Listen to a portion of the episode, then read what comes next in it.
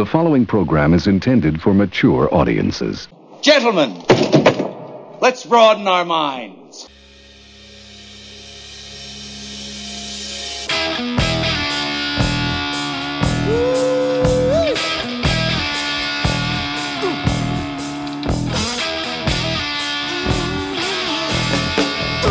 It's Big Boom Radio Friday, people, so it's time once again for the Big Boom Radio podcast, Riffs and Rants, with Johnny Teflon and Michael Sean Lee. Both barrels, both sides, and a lot of good music, too. All I know is this violates every canon of respectable broadcasting. Indeed it does, my friend. Indeed it does. And we'll be right back, folks, after the first gem of the day.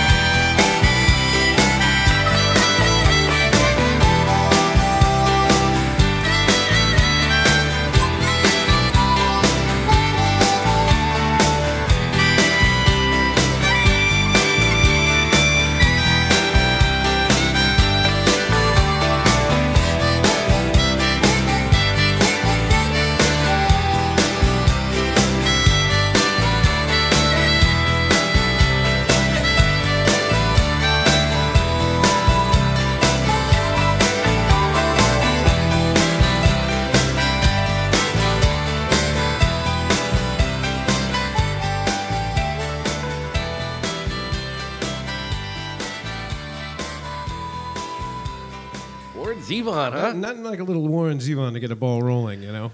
Yeah. It, uh, it's it's he was such a unique, unique songwriter. He's had such an interesting perspective on anything and everything. Right. That uh, yeah, nothing like a little dose of Warren. Now, should we tell the listening audience uh, how we came about that song? Well, first of all, let's tell them what the song was. That was a song called "Splendid Perfect. Isolation," which uh, which was released on uh, his 1989 album "Transverse City." yep.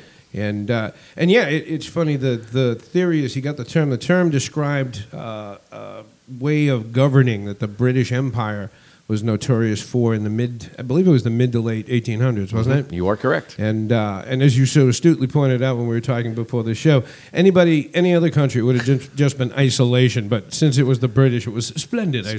Splendid Yes, isolation. yes, because they do have a way of, of, of being splendid, don't they? Yes, they do.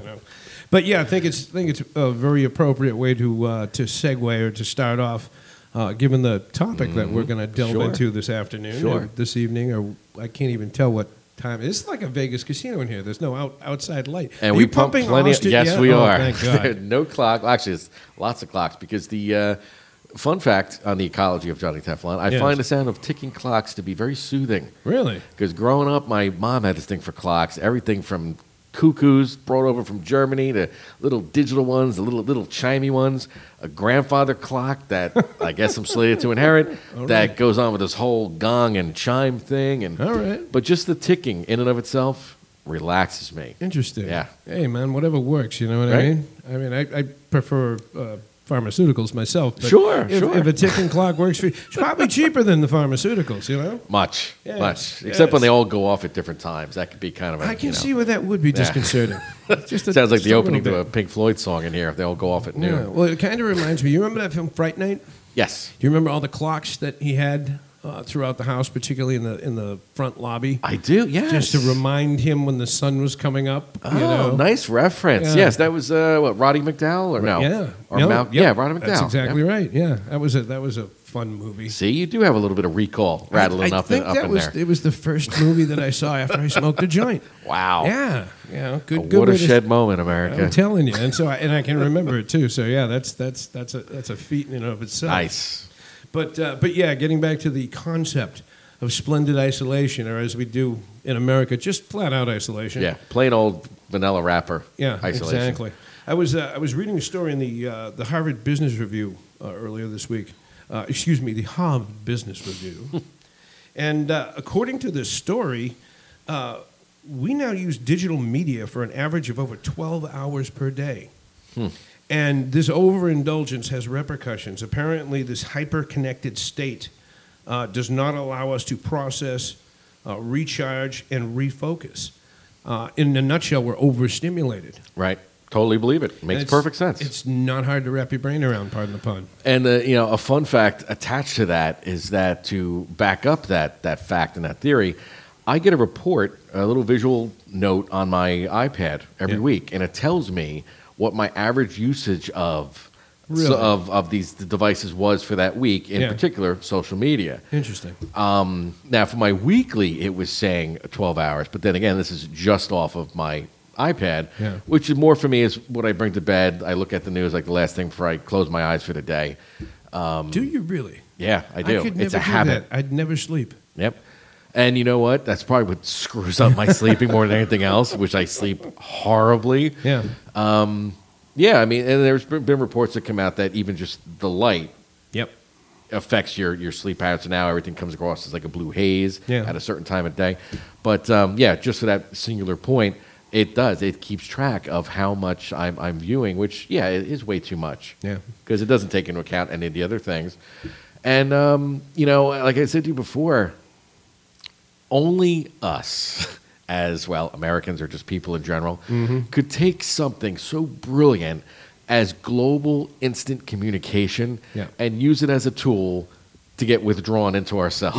Yeah, yeah, exactly. Give us an excuse to pull back, Yep. shut down, isolate. And uh, it- I don't think it's a coincidence. I don't think it's necessarily intentionally connected. But uh, I caught a headline in the Boston Globe uh, earlier this week as well that uh, asked the question: Is pandemic isolation destroying our social skills? Now, I tend to think the technology Uh-huh. was already destroying our social skills. That whole isolation trip, Yep. and then you throw a pandemic on top of it that mandates we stay away from each other, that we don't have physical contact, Right. And you've got a shit show on wheels here. you can go down the whole you know chicken and the egg rabbit hole there. I mean, I think it's it's our nature to want to isolate ourselves in, in these days, in modern times, Yeah. versus you know what should be a strictly mammalian thing of this sense of community and, Mm-hmm. and banding together. Yeah. People don't want to be bothered with other people anymore. Well, that's, that's the funny thing. You just hit the nail on the head. Humans are uh, social creatures. We're, Mm-hmm. we're herd creatures. And yet, for some reason, we've completely reversed that tendency, that, that uh, need, if you will. And I tend to think that, I mean, in this case, you know, overstimulation, I don't know if anybody's noticed. I don't know if it's just me, but these days all the news is bad. It's just bad. yeah, nonstop. Yeah, you know, it's Yeah. a it's a it's a great big old shit sandwich. Now, I will say, know? in, in fairness, um, at the end of the uh, whatever the, the standardized Fox broadcast is of the evening- evening news, I think it's the story with Bret Baier or whatever. Yeah. Um, the last piece is always a fluff piece, but to a rational human being, it does kind of fall on deaf ears because the other 50 minutes of the broadcast has They've, been they've already scarred they're you. coming to take me Yeah. away, haha, kind yeah, of you know. completely freaked you out. But yeah. at the end, it is. It's always like this this animal getting rescued from a flood, or an old woman meeting her love from the Korean War. I mean, always something like that. So the, the attempt is there. Yeah. But I think realistically, going against the whole "if it bleeds, it leads" mentality of every news service everywhere, Yeah. they should make a concerted effort to showcase some of the positives going on. Yeah. Regardless of the source. you know? institute some actual balance. Yes. In in what they're what they're broadcasting and what they're filling people's heads with. Yeah, because from a psychological standpoint, you're absolutely right. It wears on you if Yeah. all you hear all day is bad news. How are you? I don't care who you are. How are you going to have a sunny demeanor to carry on with the rest of your day and interact with, with other people? Oh yeah. Well, it warps your perspective on reality because the Yes. fact of the matter is, it isn't all bad. There are still plenty of very positive things. There's a happening hell of a lot of good out there. But I, I think a big part of it, and uh, I know you're not particularly fond of this writer. I read Matt Taibbi's book, Hate Inc. You're always fixated on the fact that I said I don't care for him. Yeah, you don't, don't like Matt. You don't like Green Day, and uh, that was the other thing. Good I- recall. I Yeah, fuck forget. Green Day. Yeah, there you go. but uh, but you know, one of the goals of mass media these days is to keep you tuned in. you know, the old days when Walter Cronkite ended his broadcast, and I I. No, I'm just barely old enough to remember this, and I suspect you are too.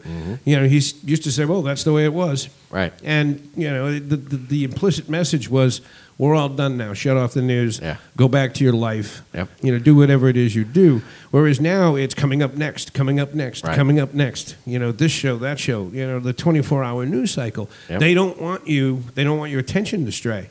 And now with technology. You have the ability to stay locked in every waking moment of the day, and Yep. it's not healthy. You know, it's funny you bring up Walter Cronkite. Uh, where I grew up in Jersey, we had uh, two stations for every uh, market, I guess. So we had a, a Philadelphia version of a channel Yeah. and a New York version. Now, with my family being from New York, my family would just naturally watch the New York version of whether it was CBS, NBC, or, or ABC. Yeah. And I forget what network they were on. I want to say ABC, but they had dual anchors on the evening news Yeah. Roger Grimsby and Bill Beutel. All right. Bill Beutel was more of the glass half full guy, Yeah. and Roger Grimsby, as his last name would kind of suggest, was half empty, right? but even at the end of the telecast, Roger Grimsby would kind of be like, "And that's the news," and pretty much go shit in your hat, you know? Yeah, yeah. Just back no to whatever it is you were doing. Right, Yeah. right. but we didn't really bat an eye because it was the news. It was dry. Yeah. You didn't look to the news in those days for entertainment in any way, shape, or form. No, not you at know, all. if you didn't get the newspaper, you turn on the news because the stories were exactly the same, and in most cases, the stories were told exactly the same way. Yeah. There was no personality, you know, standpoint on it, and in that way, and this is why I bring it up. it connected people because we all got the same version of the story. Yeah. You know, whereas today, you never see that. Well, there was a commonality to what we understood as the truth. Yes, exactly. And, and that seems to have gone by the wayside as news has become a commercial venture. Yep. It's not at all a situation where you're going to see the same perspective on Mm-hmm. one channel to the other. Each each one has its own spin on everything. and they're so unapologetic about Oh, it. I know. You know, it's like Fox is all they can do not to spit in your face when they, when they tell you the headlines of the day. this is what we think is important. Deal with it. You know. Yeah. And I'm picking on them, which is out of character for me, but they're all the same. Yeah. They're like, this is the news. Believe it if you want. That's Yeah. that should be the tagline for everybody. Yeah, despite my best interests and my sanity, I still, you know, punch up CNN.com Mm-hmm. on a regular basis and check it out. And as sure as the sun's going to rise, their lead story is going to see Trump Oh, there's going to be five stories and then on the something. page. you know, Absolutely. And and yeah, okay. So they got in a little bit of a fight, Right. you know, a few years back. I don't know who picked the fight with who, but uh, but yeah, it seems like CNN's sole purpose in life now is to bash the shit out of Donald Trump. Yep. And whether or not he deserves it can be debated from now until hell freezes over. The fact of the matter is, they're supposed to be a news agency. Right. They're not supposed to play that game. The truth of the matter is, is that ten years ago, we took everything that CNN said and fed to us as fact, untarnished, pure fact. Yeah. And they were respected around the globe. No matter what your leanings are, nobody could say that with a straight face now. Yeah. It's as simple as that, and that's the tragedy. Oh yeah, and this is this isn't really anything new. I mean, you know, the Hearst organization for years chose sides. Exactly, yeah. You know, muckraking and, and, and this and that and whatnot. But now it's so blatant, it's so over the top, Mm-hmm. and it's it's just relentless. It's just constant. You know, Yeah. beating away at your sanity, and.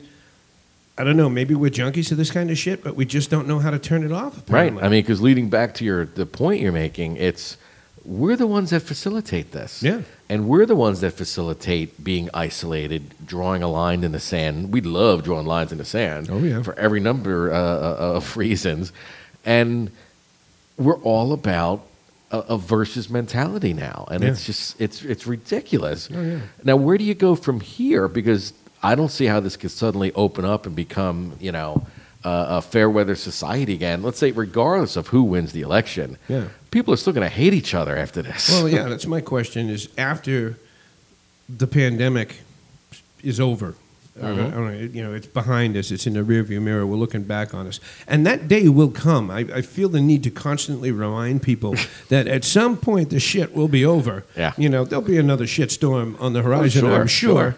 Uh, but this particular shitstorm will be behind us. Best estimate next fall. Mm-hmm. You know, they're going to come with a, a vaccine or multiple vaccines early 2021. It's going Right. to take well. Fox eight- will have a vaccine, and CNN will have a vaccine, and probably MSNBC will have its own vaccine.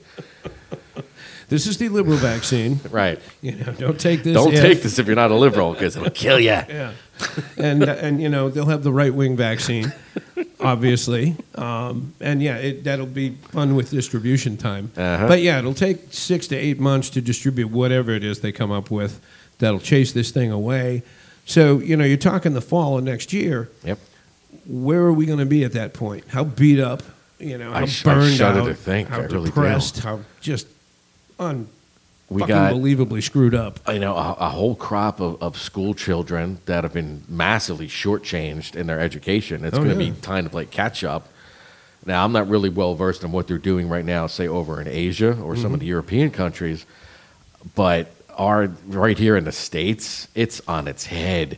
And I haven't spoken to a single teacher who's enamored with the, the setup the way it is Yeah, now. there's no one. There's no one. No Not- one. Not a single. The one. parents are unhappy with it. The teachers are unhappy with it. Yeah. The kids, even if they don't know any better, they're not happy with it. Yeah. And tying back around to you know what is kind of the main force of, of this topic here, the social skills. These kids aren't learning social skills sitting at home talking to a screen. Oh yeah, they're not supposed to socialize. Right. Yeah, it's funny. You you probably wisely cut me off at mid rant as I was you know yanking right, quote happens. out from from Full Metal Jacket that you know it's all a great big shit sandwich and we're, We're all, gonna have take to a take bite. a bite. But you know when I was when I was doing this, jotting this down, and I, I will admit that Grey Goose was fuel on this one. I listed all the things that were a shit show on wheels, and school was at the top of the list. Yeah. You uh, know, I mean, there's there's been I don't know how many different universities now that have sent people home or had to discipline kids for socializing. Mm-hmm. That's what you do when you're 18, 19, 20, 21 years old. That's what you do in college. Right.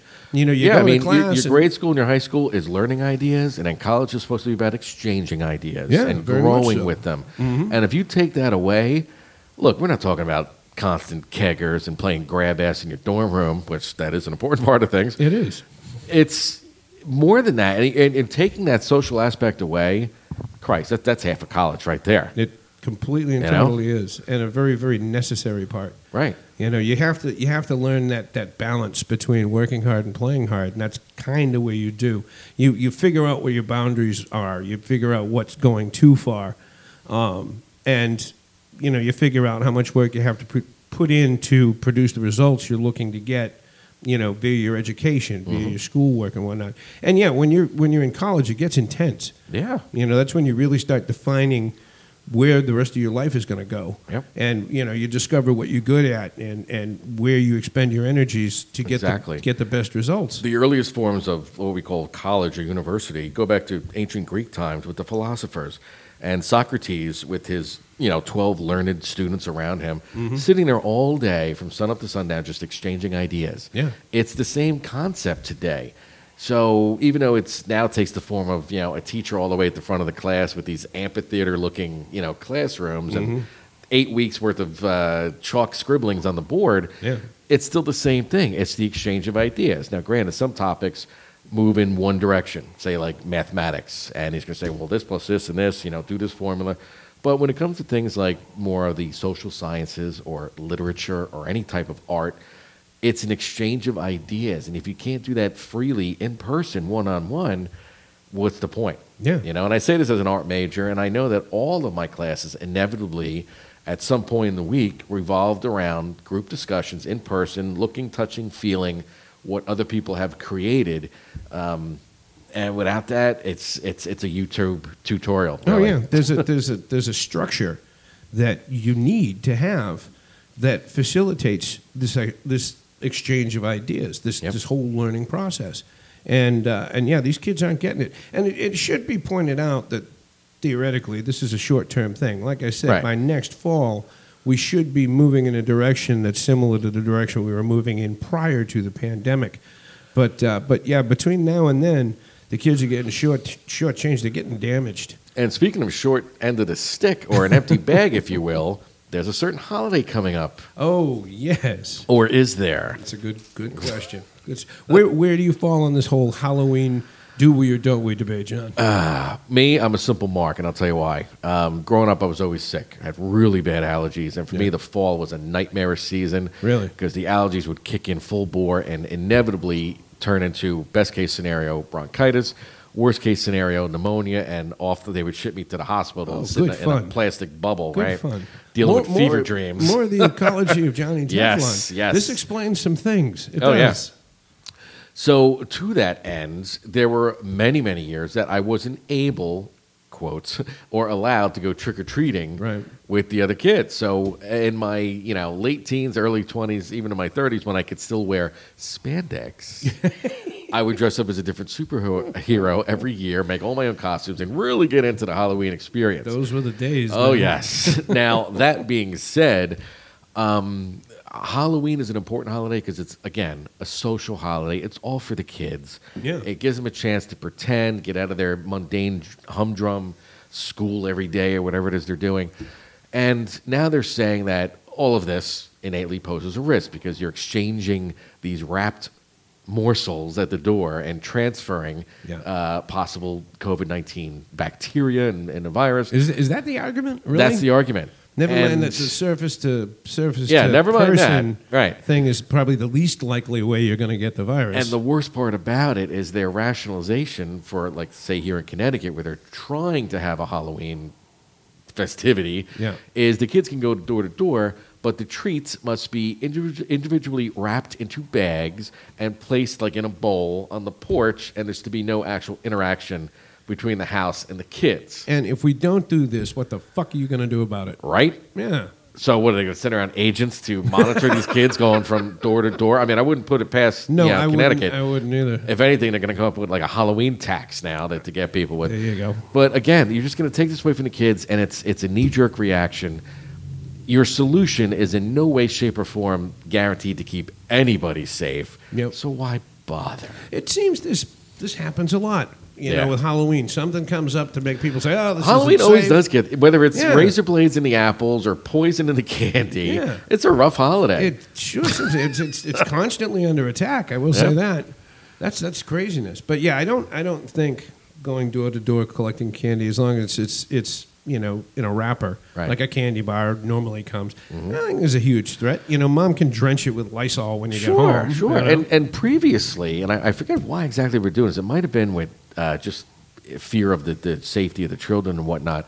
But people had started having these like Halloween caravans. So they'd go into a parking lot, and they parents would be there with all their cars, and they'd pop open the trunk Yeah. with bags of candy and whatnot, and the kids would essentially trick or treat.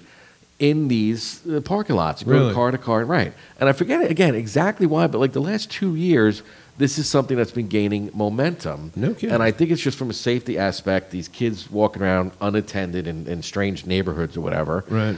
But even that, they're saying no, not allowed to do that. So if anything, Jesus. you've got to go to the house now. I'm just like, we're paying elected officials to come up with this shit. I mean, are you kidding me? That's I've been in some useless meetings in my day. Yeah, seriously. Today's topic: how kids are going to get candy. Yeah, how we can screw up Halloween for the kids one more time. And yeah, you, I mean, the, the younger generation uh, has been criticized for their lack of social skills. Um, and they're the ones on the forefront of the use of technology. Right. Um, and it would seem that they're taking the brunt of the the uh, the bad things that can Yeah. come of this. And now we're going to have a whole generation full of like Tommies from the rock opera of the same name that are just oblivious to everything except Yeah. what they're focused on, on on a TV screen. Yep, yep. I don't think a lot of people got the fact that that was a metaphor, the deaf, dumb, and blind kid. Yeah. But, Shh, yeah. Don't educate the masses. Oh, my you'll only goodness, no. disappoint yourself. We can't be doing and you'll that. anger the masses. Yes, that's not what we do here at Big Boom Radio. no. and speaking of which, this is that time of the program we start getting like just downtrodden and, and, and, and desperate and just not and, fun. And, and we need to shake the shake the thing up here. Right, especially because you know, second half of the program, folks, this might be a little heavy too. We're going to label it as a celebration. Yeah, because that's that's the way it should be. Anytime anybody passes, you should celebrate the life, not mourn the death. And when an entertainer passes, especially the magnitude of the individual we're going to focus on today, yeah, you need to celebrate because you're not going to see his ilk for a very long time. And I am, of Yeah. course, speaking of Eddie Van Halen, who passed uh, just a couple days ago after his very long, protracted battle with cancer, uh, throat cancer.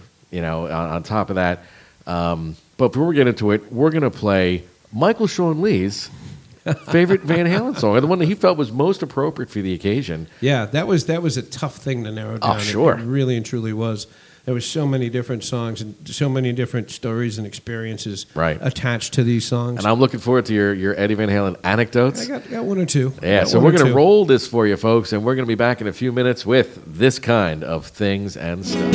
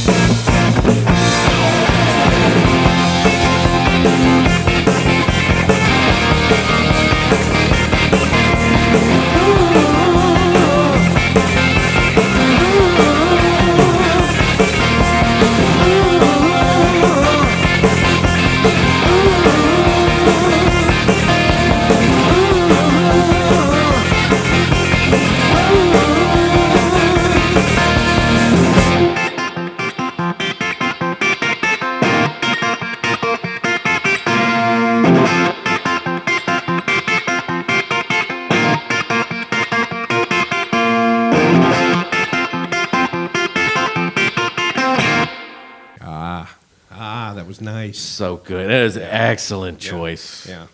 That, that, that of course, was uh, Spanish Fly and the Little Guitars from, uh, from the 1982 Van Halen released Diver Down, which, The Dave was- album. yeah, as it's known. that's, that's what it was referred to. Yeah, half of the album was covers. Yep. But, uh, but yeah, that album was the soundtrack to my summer of 1982. nice. And uh, yeah, I remember that. That just brings back a flood of memories of beaches and, and beer and chasing girls in bikinis and just good times. Just good, good times. You know, it uh, it just yeah. There are certain certain bands and certain albums that take you back to a very specific time. Yes. you know, in your life, and uh, and that was definitely one of them. It, it was very very difficult, as we were saying before the before the song. You know, to choose a Van Halen song that you considered your favorite. There's so many, so many different ones. You know, Jamie's crying is up there, dancing in the uh, dancing the night away. Yep. Um, I know they, I know Eddie hated it, but "Dancing in the Streets" was actually yep. a good fun tune, and uh, it just really, really hard to narrow it down. But, but yeah, for me in my life experience, "Diver Down" uh, really, really s- speaks volumes, and, and again brings back memories. You know? And it, it's funny looking at it now because you know it, it's easy for the let's say non-fan to categorize them as a heavy metal band, and let's go as far as say a famous heavy metal band. Yeah. But if you look at a lot of the songs on the albums, even through the Sammy years, there are so many top forty hits. Yeah. And songs that are still getting active airplay today. Mm-hmm. Some are anthems for sporting events like Jump. I mean, everybody knows these songs. And I think what we've seen uh, after Eddie's passing is really how much and how underrated their contributions were. Oh, yeah. Because even just a few weeks ago, you know, we were railing about the interview with um, Billie Eilish, the little songstress, had never heard of Van Halen. I was like, what the fuck? Well, I think in, in that case, and, and in the case of maybe of a lot of young people, is they didn't they didn't realize that some of the songs that they knew and some of the songs they heard were Van Halen tunes. Right. You know, Van I think his kids are stupid. oh, the venom's Just- bubbling, just folks. un- just uninformed. just uninformed. But yeah, you know, uh, I I could totally vision. You know, some kid hearing this song and you saying, "Hey, did you know that was Van Halen?" And I'm going, "What? Really? Right, oh, I didn't right. know that. I didn't know that." Now, you had some uh, anecdotes you yeah, you know. I, I, I Let me get my popcorn. had some had some uh, near misses, I guess you could say, uh Uh-huh. in regards to the late great Edward Van Halen. Um, believe it or not, I shared a vocal coach with him. no kidding. Yeah, when my my band back in the day uh, squared up to do our first album, um, our producer uh, strongly suggested that you know I go go take some vocal lessons and get my technique down. I because hope it- you took that with a grain of salt. well, I begrudgingly admitted that he was right because up until that point I was winging it. I truly was. Okay. And you could get away with that with non-professionals, but with the pros, it was like, oh, Gotcha. you're winging it. Okay, why don't you get yourself some lessons? Take thee to a nunnery. Yeah, exactly. and uh, and it was kind of funny because my vocal coach used the fact that Eddie was one of her students Mm-hmm. as a as a means to get at least me to do you know when you're doing if, if you have any concept of, of vocal training there's a lot of really goofy shit uh, Oh, yeah, goofy definitely. drills that you have to do to tune your chords and whatnot and she used you know she'd say okay you need to put your you know tongue on your bottom lip and you need to hum and blah blah blah and you're going what and she would say hey if Eddie Van Halen can do it you can do it too you know? Wow. And yeah it's that's at that point you have no argument Thank You're you, like, mistress. yeah it's like okay you know Sounds like Nurse Ratched meets vocal coach, but okay. she was good. She was good. But uh, but that's not not actually my best best Eddie Van Halen story. I, I do have a couple of them, but this one in particular I enjoyed. Um, had a friend back in the day, uh, real interesting character, kid by the name of Kevin White, uh, which is funny because he was a black kid, and. Racist. Kevin, really, really. Did I use the right term on that? I don't think you did, oh, buddy. Jesus. Okay. well, Kevin was a character and a half. He's a great, great guy. Real, real intelligent guy. I think he was also an alum of the University of Southern California, um, which I was, of course, as well. I think that's how we met. Mm-hmm. But uh, real, real sharp dresser. He had a really good job making good money, and he drove a very high-end white BMW. And the guy was a car aficionado. He absolutely Right. loved cars. And uh, I was kicking back one day. This was probably sometime around 1990. And Kevin called me up in the middle of the afternoon. It was about four o'clock on like a Tuesday. It was just smashed, just, just drunk. And this was totally out of character for him. And it was like, "Hey, I'm coming to your place. You'll never believe how I spent my afternoon." And I said, "Okay." He's on the way. and he got over, and he was smashed. And uh, I was like, okay, man, so what? Right, you know, what's right. going on here? And he said, well, I just left the office at one o'clock. I was heading out to lunch. And he spotted a Lamborghini Mm-hmm. driving through Beverly Hills. Um, and Kevin, being a car nut, decides to follow this guy. Right, right. And, uh, and the Lamborghini eventually pulled into, you know, one of the high-end uh, restaurants in Beverly Hills, probably Dan Tana's or something like that. And so Kevin pulled in behind him, and the guy got up, went inside, and Kevin got up and went inside with him. And he spotted the guy down at the end of the bar. The guy was just sitting by himself having a drink. So Kevin, you know, called the bartender over and said, "Hey, man, can you, you know, put that on my tab? Put that on my tab." And uh, so the guy looked up from the other end of the bar and you know saluted him and waved him over. He said, "Come on over, you know, sit down." And he proceeds to sit with this guy for the next three hours, drinking and talking about cars. Right. And uh, the guy introduced himself as Edward. and uh, and Kevin's like Edward, Edward, Edward, and you know this guy looks familiar, but he couldn't Right. couldn't quite put his finger on it.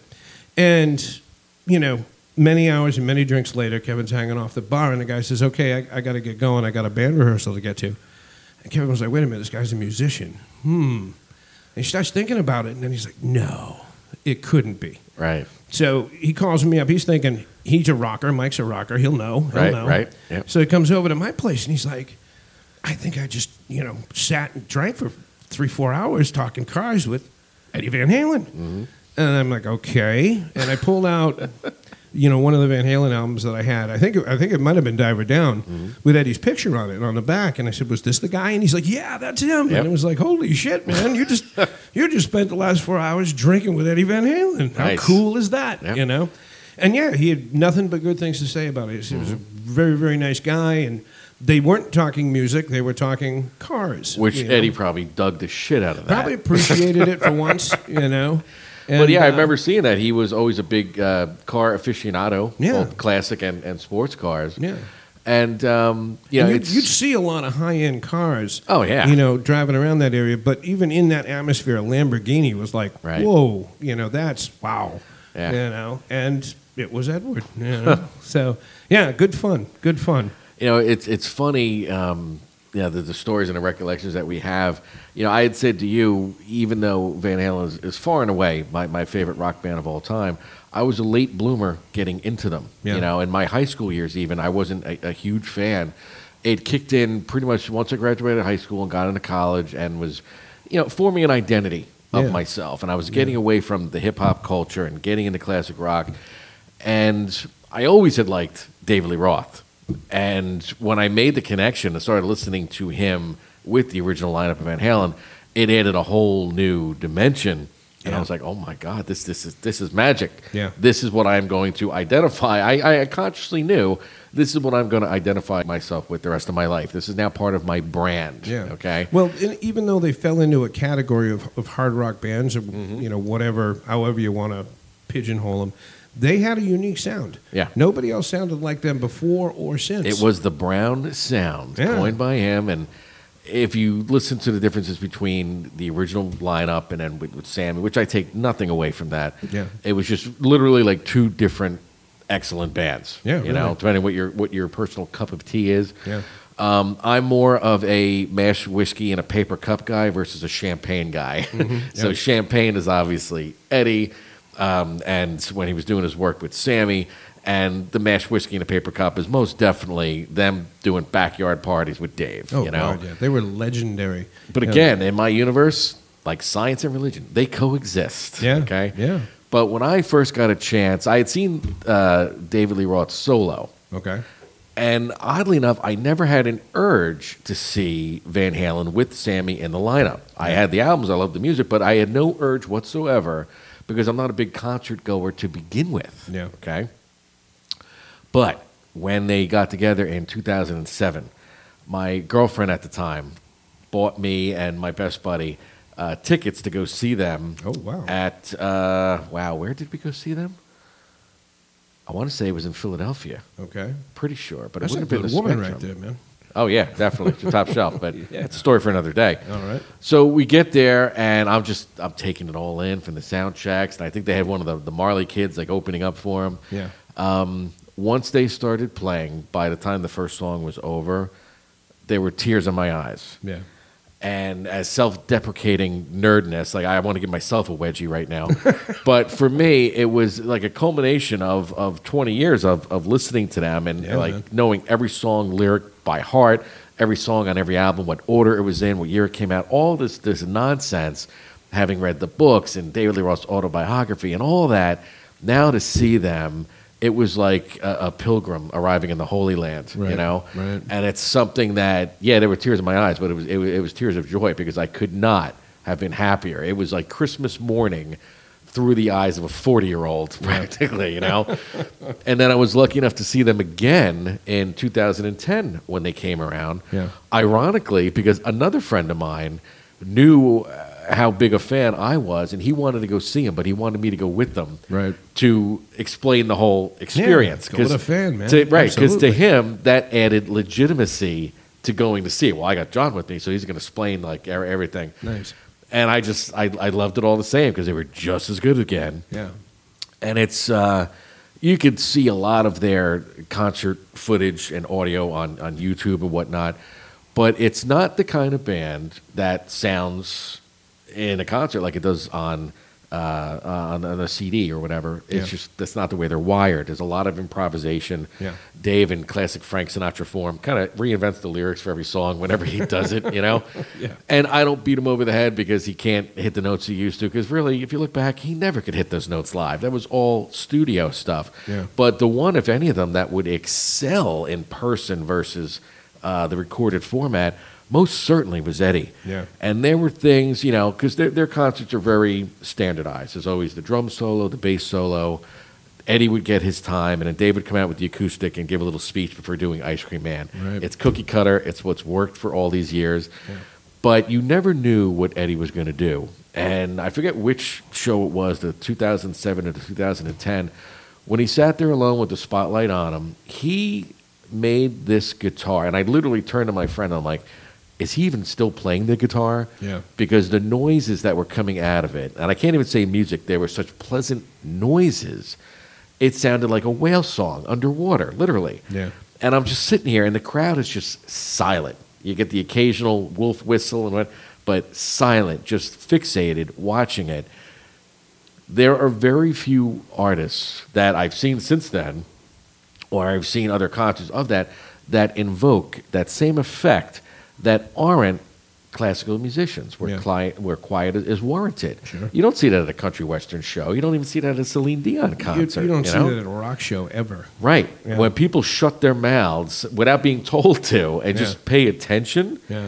come on. That, that's you, you're witnessing something that you know. Yeah. The maestro is playing now. Right. Yeah. Right. So, I mean, easily that's my fondest memory. And like I've said often on this show, and you're in full agreement, these songs that we play and we talk about, there are friends that are with us our entire life. Mm-hmm. And, you know, for somebody that I never met, it's, it's amazing the, the impact that he had on my life and so many other people. And you see it now. Um, and there'll be a point where I get nauseated by it, you know, and I, I try to take ownership and be like, these are my memories. You all need to back off, you Walmart Oh, scumbags sure. Oh, yeah. because the merchandise sales are through the roof, the, the record sales are through the roof. But maybe I'll look at it with a wink and a smile, like he was famous for that that stage smile. Oh, yeah. that made everybody else have a good time because he was having a good time. Well, it was a pure joy to watch him play, and it was Right. it was also a pure joy to see him enjoying playing as much Yeah. as he did. It really and there's that that scene from the movie. Um, School of Rock with Jack Black, and Yep. he's teaching the kid how to play rock guitar. Yeah. And he's like, "Now you got to make a face like like you smell something funny," you know. and it's it's so truly funny because that was the blueprint of like pretty much every rock guitarist. Yeah. But Ed- Eddie never did that. He never looked down at his guitar with with disdain. He never smashed his guitar. You know, he would smile at it and then look at the audience while he's playing and wink. And being like, look, look what I figured out how to do. Yeah. You know, Yeah. so it was inclusive of everybody. And it was also a, a, a band that, despite all their infighting, you know, all over the place, Mm-hmm. they never took a stand, political or social or anything like that. Yeah.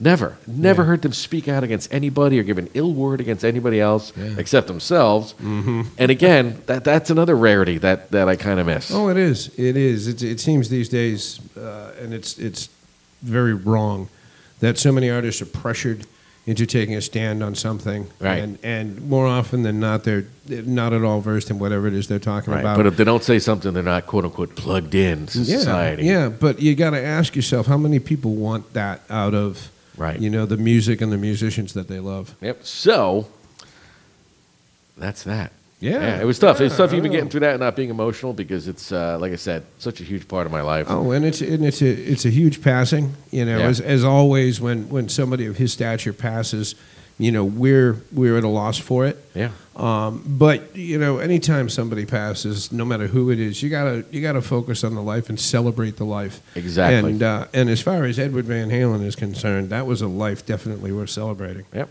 And now I, I found myself, just like you did, in the unenviable position of, of picking a Van Halen song to play. Yep. Uh, in this case, for the third jam, uh, jam of the episode. And again, damn, if there wasn't a bazillion I could have went with. So I took the less traveled road on this, uh, not to be contrived, but just because after really looking at it, I'm like, wow, this this kind of sums it up. And um, in 2007, when they were going to get back together, or a little bit before 2007, they came out with the greatest hits, and there was two original songs on it they did with David Lee Roth. Uh, one of which was uh, titled "Can't Get This Stuff No More," and that's what I'm going to play. We'll be back in a couple minutes with some more things and stuff.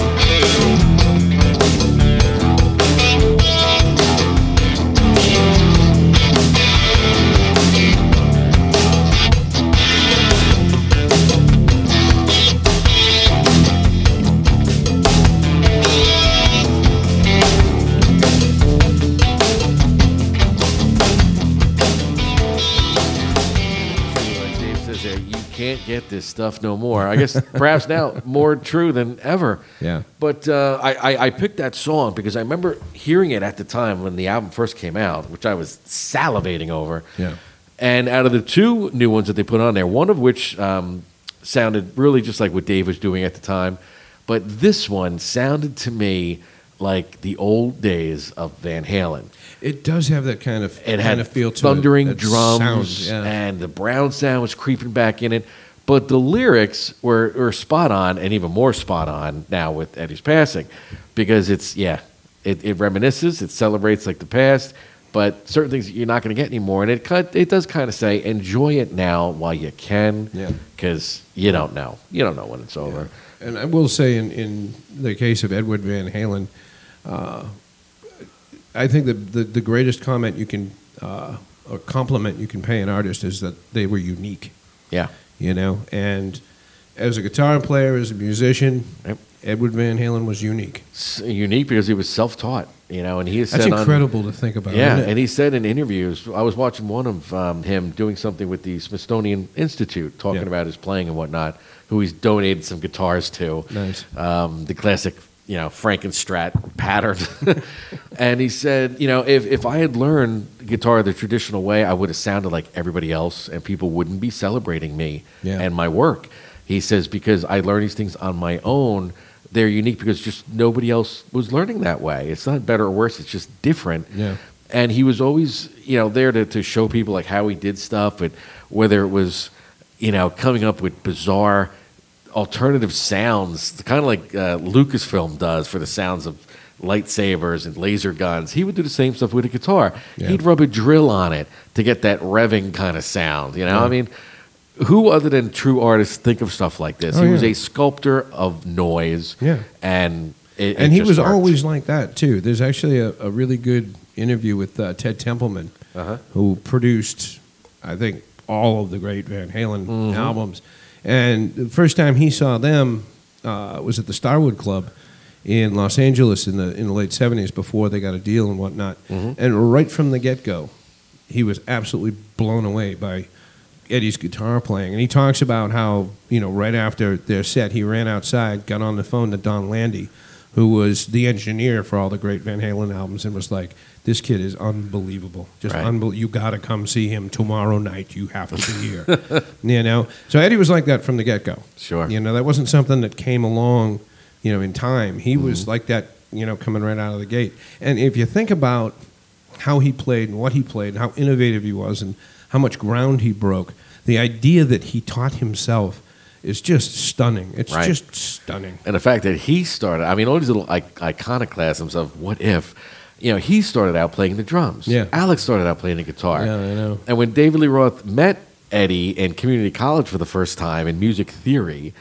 Eddie at the time was doing vocals, and David was learning the guitar. I mean, it, it blows the mind away. Yeah. You know, people How forget that. all you're right. eventually David. Roth can Yeah. play the guitar, but Yeah. why should you, or do you need to, when If you're in got- Van Halen? If you've got Edward Van Halen to do it. Yeah, absolutely. So anyway, that's Absolutely. that's for that, and, and, and thank you everybody for you know joining us on that little retrospective. Um, a little bit of a guilty pleasure, but it's it's something that needed to be done. Oh, wholly appropriate. you know, Wholly or we're not the uh, the Riffs and Rants podcast that we say we are. I'm telling you. I'm telling you. And- hey, speaking of which, John. yes, sir. What uh, what do we got going on on Big Boom Radio this week? Wow. Well, you know, like they say, Big Boom Radio is rock and roll heaven, 24/7. Oh, yeah. And let's just say they they got another angel this week.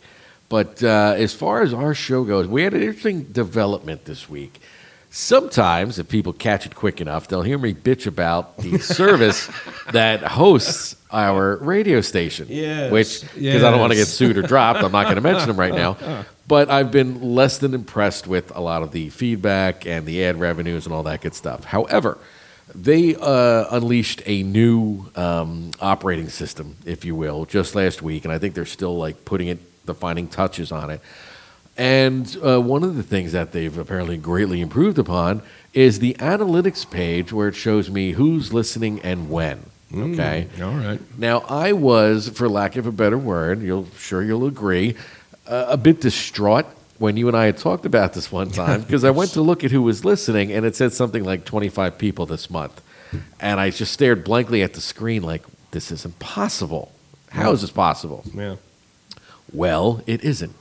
So, according to the new uh, analytics that came out, just taking out a blind, you know, 30 day period, We should give a shout out to the crew in, in Germany. Um, yeah, We right? really well, should. Germany, we love you. Okay, number one.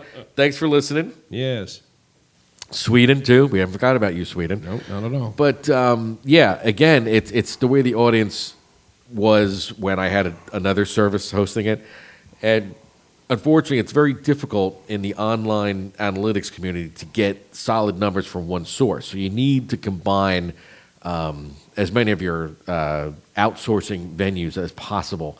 So in this case, combining us now with who we use with another service called TuneIn gives us a more accurate view. So yes, folks, we're back in the thousands again, Whew. which is good for a number of reasons. Uh, I should be getting more ad revenues than I actually am, but that's that's a, that's a song and a dance for another day, and we'll maybe let the lawyers hash it out. But it says, you know what? This is why I do this because you see uh, an uptick around the world wherever there's like a uh, United States Air Force base or military base. Yep. Because I know our boys and girls in the green and the blue, they're listening in because they need a little slice of Americana. Yeah, they have it. Um, love them to death, and I love them for contributing.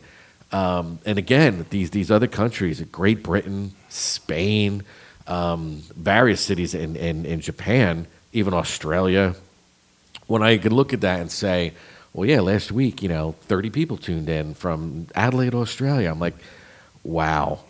and it's it, it puts so much in perspective that the sound of her voice, much like we alluded to in the opening segment, this is communication and it's a beautiful thing. And it's something that online radio can bring to the table that terrestrial radio really can't Yeah. because your range is unlimited. Yep. And even though a lot of standardized terrestrial radio stations now have an online presence, you're still really only going to know about that station if you're from that market. If you're local, sure. Right.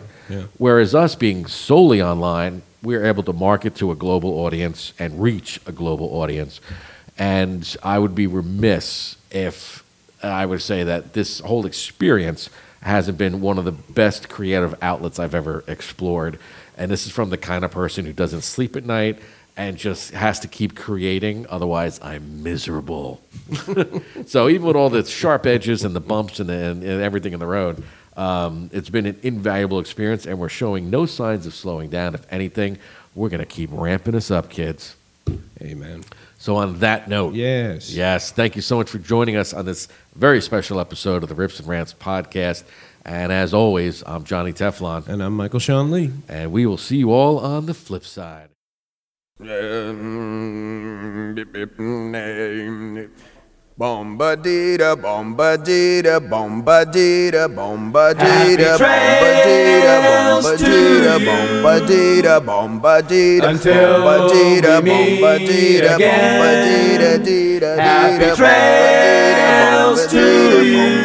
bombadita, bombadita, he's bombadita, bombadita, man.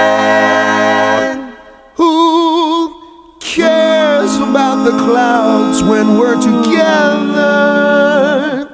Just sing a song and think about sunny weather.